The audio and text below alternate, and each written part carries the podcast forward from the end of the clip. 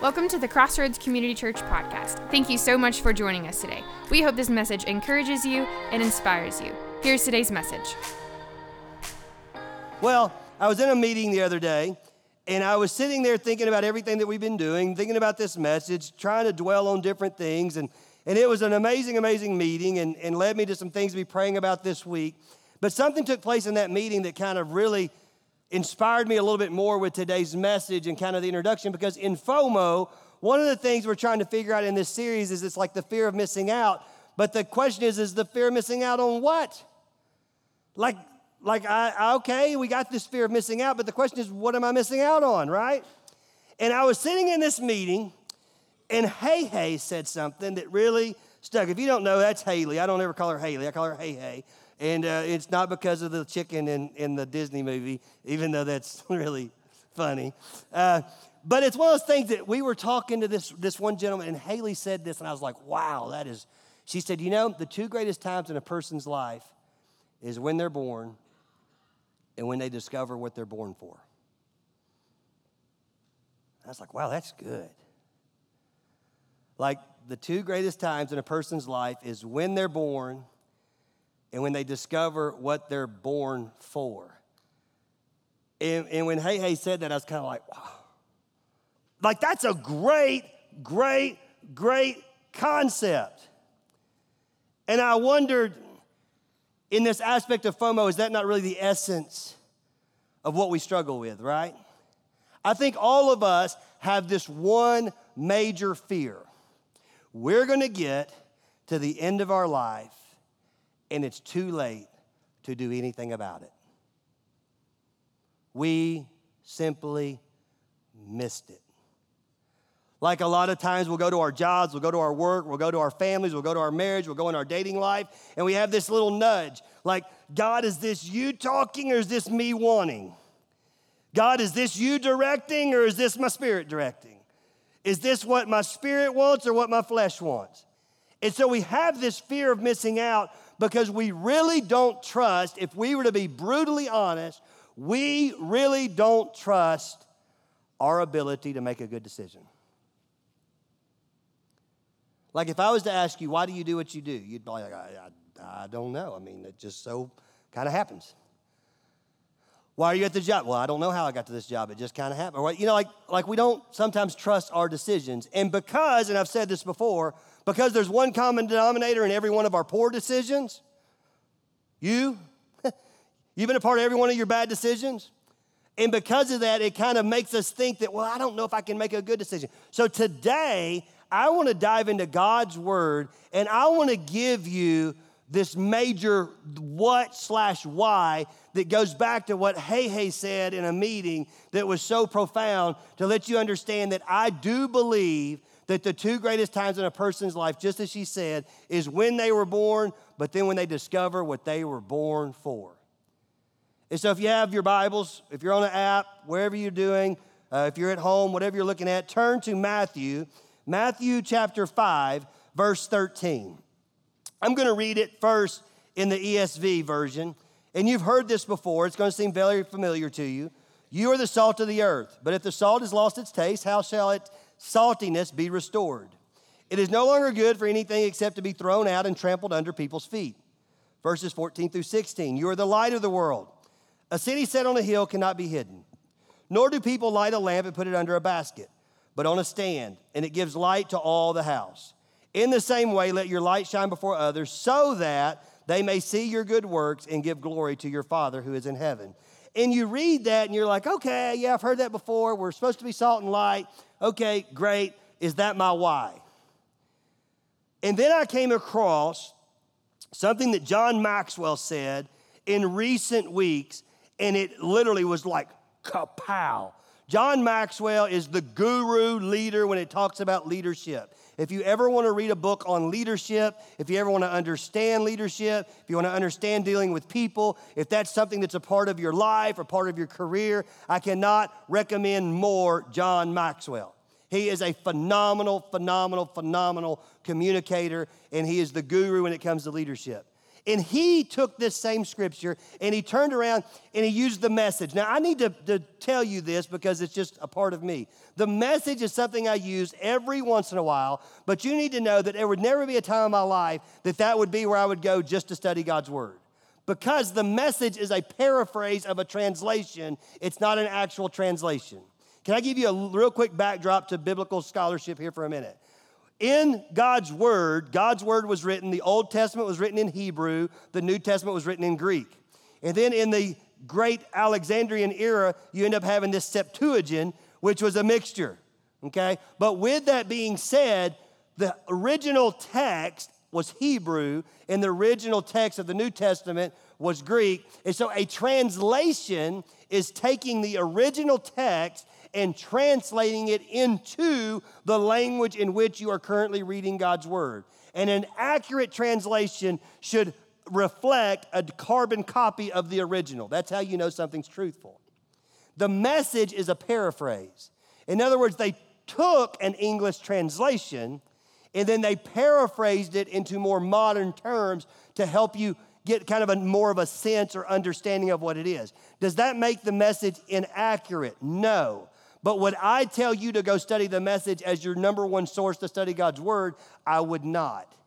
It's a great extra, but I think it's extremely important to have biblically accurate translations.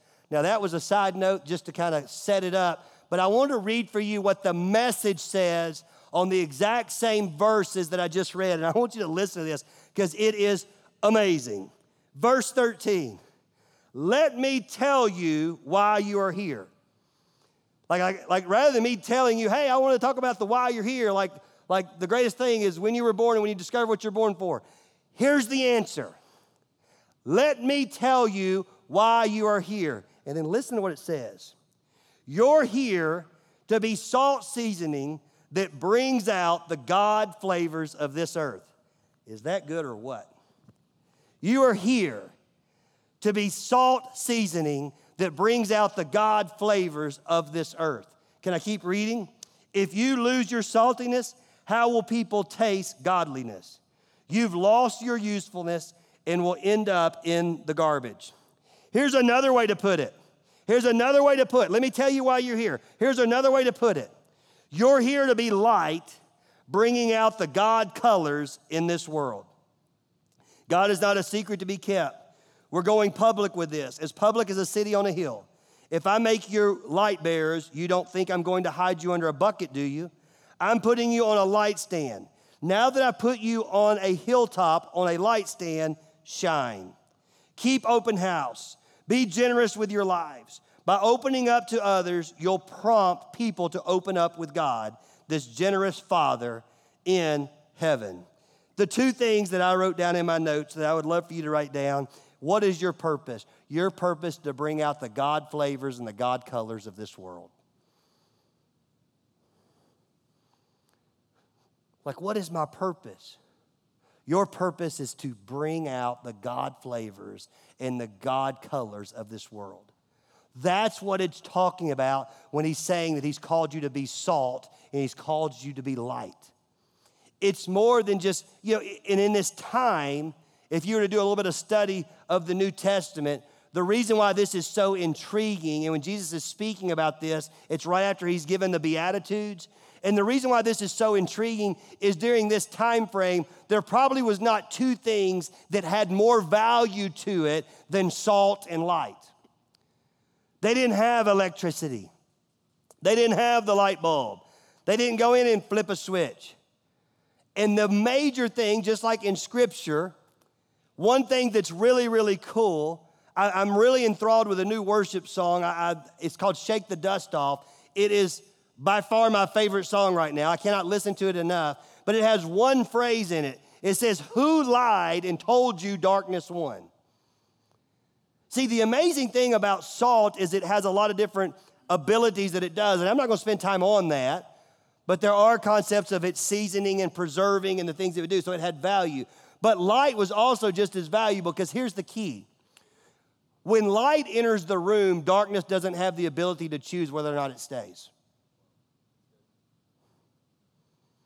Like when we come in here, if I hit the switch back here and this room went dark, all of a sudden, boop, we're in darkness, right? And when I flip the switch with light, it's not like darkness says, wait a minute, hang on a second, I don't want to go. Light conquers darkness every time. So my first question for us today is, does your life conquer? If light conquers darkness, then why does it feel so dark sometimes in my life? If salt as a seasoning and bring out the God flavors, why do I have this yuck flavor in my mouth? Why in my life do I kind of feel like, bah? Why are these things so evident? Let me tell you why. Because I think we've undervalued what salt and light does. And I think you've undervalued you. And so there's four simple things that I want to give you. And I want you to dwell on these things all week long. It's the reason why we're doing Serve Day. It's the reason why in the next three weeks we're going to do a big Connect breakfast, and we're going to be offering all these different community groups. But the reason why we do that is because these four principles that I think are your why behind why you're here. Can I answer Hey Hey's providential statement? The two greatest things in a person's life is when they were born and when they discover what they're born for. Can I tell you what you were born for? Four simple things. Number one, and it goes along with this scripture as far as salt and light because of value. Number one, write this down. Value people. You're here to value people. You know what most of your issues are? And I'm going to talk about me, not about you. It's hard to find value in people when you can't find value in yourself, isn't it? Can I reiterate what I was talking about with that song, Shake It Off? Who lied to you and told you darkness won? Who lied to you and told you there was something you could do that would take away all of your value? Who lied to you and told you that you were the person in charge of putting the price tag on what your life was worth? I believe that the creator of life is the person that puts the price tag on what life is worth. Like if I own something, then as the owner of it, I have the ability to say this is what it's worth. If I have a vehicle and I say, I own this truck, and somebody says, I'd like to buy your truck, then I say, okay, well, to me, I'm willing to sell this truck, but you're going to have to pay me X amount of dollars. Well, it's not worth that. Well, then you don't want it because that's what it's worth to me.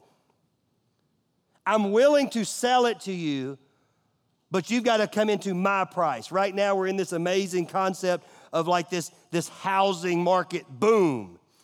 And I've gotten so tickled that a three-bedroom, two-bath, what we would call starter home in Cleveland, Tennessee is now worth two hundred fifty thousand dollars. Because simply three years ago, two hundred fifty thousand dollars would get you a three-bedroom with a bonus, a two-car garage, three bathrooms, two bathrooms and a half, like usually around twenty-one hundred square feet. Now two hundred fifty thousand dollars gets you roughly around fifteen hundred square feet. What changed? The people owning it and the price of building it. See, the more it costs to build, the more it's worth. And God said, let me tell you what they're worth. I'll send my son Jesus, and he'll die on a cross to pay their price. Who told you you're worth less? Who's telling you that you're not valued? And because you don't value yourself, then you'd have a hard time valuing other people.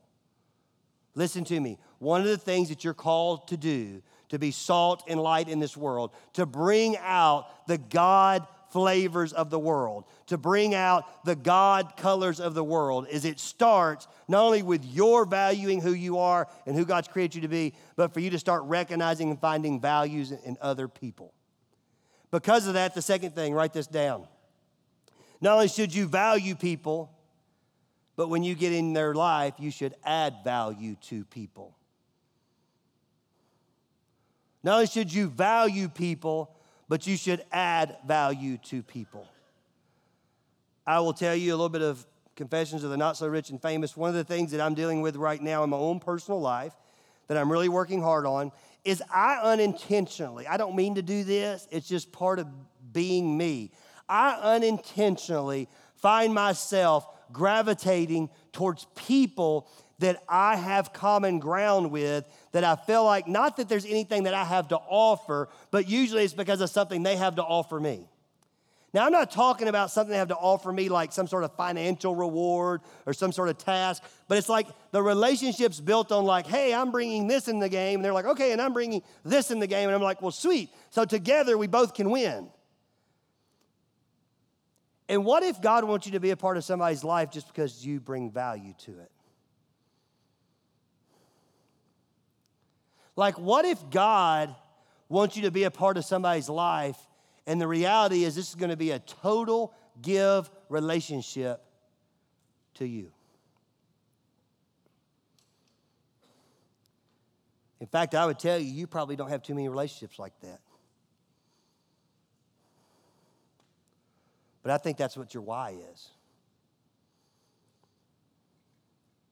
You're put here to value people and to add value to people. And sometimes that means you're not the greatest benefactor of the relationship. You say, well, Mickey, that, that seems kind of cool. I can understand that, but where's that in God's word? I don't know. Jesus' whole relationship with you?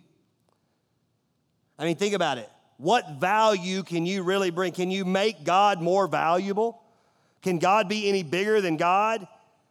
Can Jesus Christ be any bigger than Savior? But yet he desires to have a relationship with you. Why? Because he finds you valuable and he adds value to your life.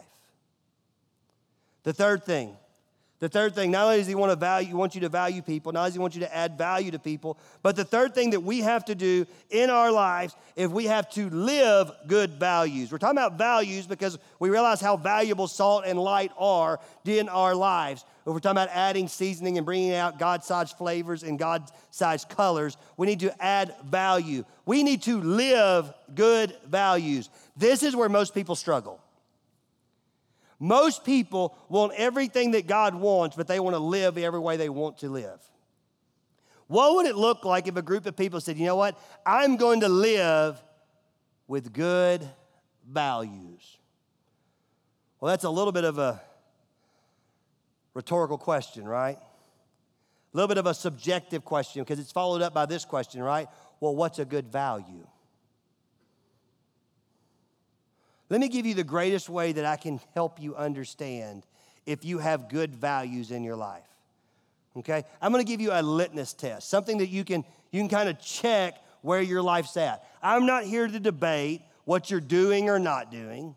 I'm here to, to encourage you to live good values. And there's one test that you can have in your life that'll help you determine whether or not you have good values in your life that are becoming a part of your life on a regular basis. In fact, you're going to see it on a slide that's going to show up, but here's the way it works. The better the values on the inside, the less validation you require on the outside.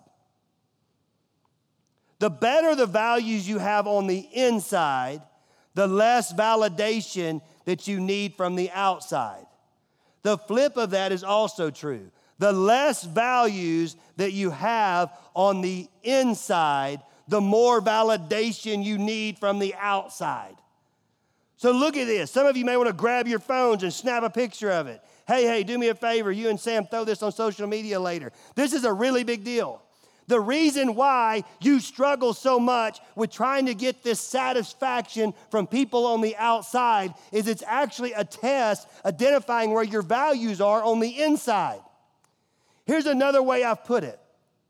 Truth fights for itself. If you ever want to know who the winner of an argument is, it's very simple. It's the person not talking. Why? Because truth ain't got to fight. You don't understand. They're saying this. They're saying that. They, it don't matter. Because truth is truth, and truth always comes to the forefront. Listen to me. When you have godly values in your life, you're less concerned what everybody on the outside is saying. But when you get really consumed what everybody on the outside is saying, it's usually because there's something on the inside that's lacking. And it's a major test to see where you are in your life. Because I believe a part of being salt and light is not only valuing people, not only adding value to people, but it's also living good values in your life. Here's what I love. I have a chance. I haven't been able to meet with him recently, but I have a chance to meet with a gentleman named Ben Smith. He's a good friend of mine. He's the head wrestling coach here at Bradley. And we spent some time together, and it's one of these kind of like iron sharpens iron, and we hang out. We talk about different things. And we went through this little exercise together. I call it the funeral exercise. It's something I've actually done with our staff as well. And it's simply this, and you may have heard me talk about this before. If you want to do it this week, I encourage you to do it. You're not going to do it in a day. You're not going to do it in a week. It's going to take you about a month to complete it. But it's very simply, here's the way it works. Think about all the people in your life, spouse, boyfriend, girlfriend, whatever you're at in the relationship thing, children, parents, family members, co-workers, everybody that you have some sort of an influence or has influence in your life, teachers, employers, all of that. And you very simply ask one simple question.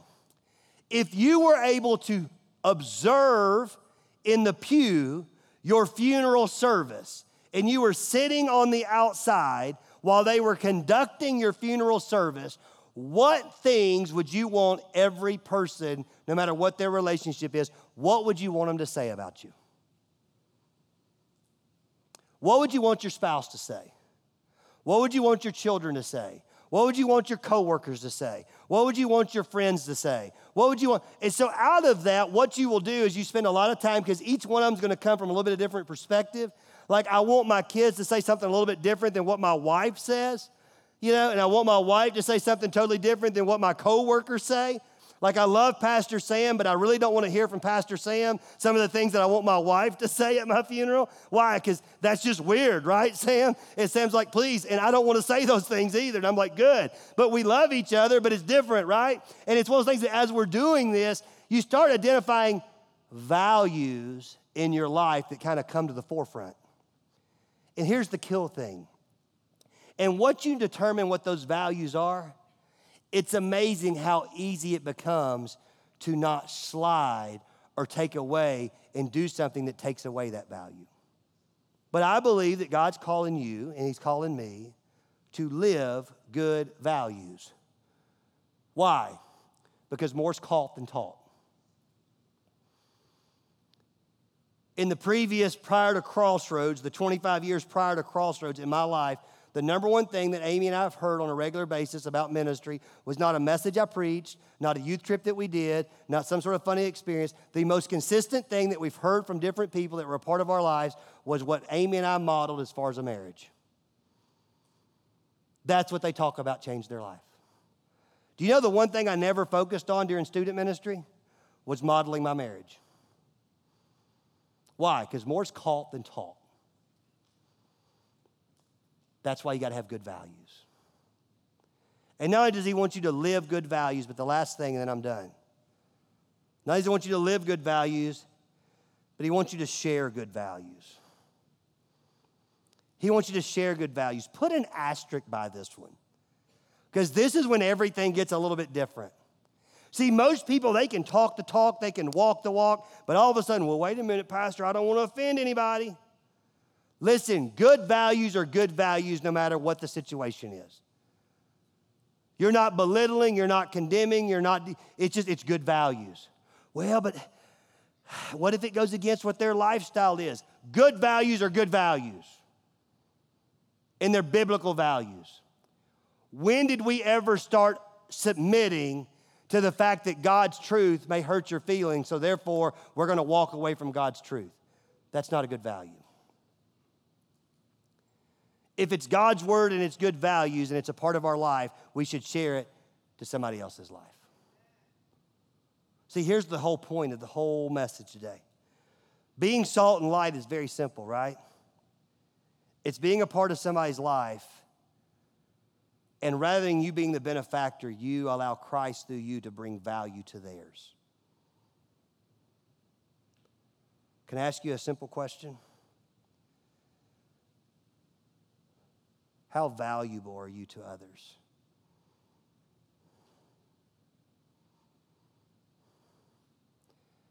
The people you're going to see this next week, the people you were with last week, how valuable are you? Can I speak to the dads in the room? Are you as valuable as, hey, Dad, you got twenty bucks? I just want to go out. Oh, yeah, hey. Is that your value? What are you adding? How are you valuing people? How are you demonstrating the people's value by the way that you, you recognize and love them well and spend time with them? We actually had a little bit of time to talk about this in staff. It was so funny because we're sitting around staff and, and we're having a Bible study and we're trying to kind of iron sharpen iron and leadership and we're talking about these principles. And I said, okay, so, so here's the tough part. These sound great. Like if I read them together, we want to value people. We want to add value to people. We want to live good values. And then we also want to share good values. Wow, that sounds great. So how do we do it? Uh, and then all of a sudden, one person opened up and they started describing how they felt value. And then they started talking about how somebody shared valuable things with them. And what's amazing is, is what we started discovering in staff is the way that you do this is very simple. It's the way that you receive value. Like a lot of times the things that you struggle with, the way that people minister to your needs and the way that people do things in your life that make you go, wow, that is awesome. They love me well. It's the same way that you should turn around and love somebody the same way. See, the word we're looking for is spiritual duplication. You call it discipleship. But it starts around these four values. You say, Mickey, why are you sharing that? What's the purpose? Well, I wanted to share that because of two things. Number one, I wanted to give you the why behind Serve Day coming up Saturday. Why are we doing Serve Day Saturday? Well, I know, Mickey, it's, you're the smartest guy in the world. Well, that's obviously not it. We want to go out and tell everybody about Jesus so they can pray to receive Christ. That's not it either. Well, we want to tell them about Crossroads. We're going to have these red shirts on, and maybe everybody will talk about it. People will show up to church. Nowhere close. Do you know why we do Serve Day? Because the people of this community are worth serving. Even if they show up and grab backpacks and school supplies and run out the door without saying thank you or ever acknowledging where it came from. They're worth loving. Do you know why we're going to do community groups at a whole different level this next fall? It's because you're worth multiplying. I believe your life is so contagious that despite where you may find your value, if we can get you with some other people, you will absolutely change their life. Because every time you get involved in people's situation, majority of the time, with the right values, adding value, seeing their value, knowing who God is to you, you make people better. And it's time for us to go do it. You say, well, Mickey, that's great and grand, but what about the people that don't get it? What about the people that aren't going to do it? What about the people that don't see the value? You create FOMO. You live a life that makes people go, wow, I don't want to miss that. We call it contagious. Can I encourage you? Live a life that brings out the God size, the God flavors of this world. Live a life that brings out the God size, the God colors of this world. And do it by valuing people and adding value to people and living a valued life and by sharing those values with others. If you were encouraged by today's podcast and would like to hear more messages, visit us at crossroads community church dot com.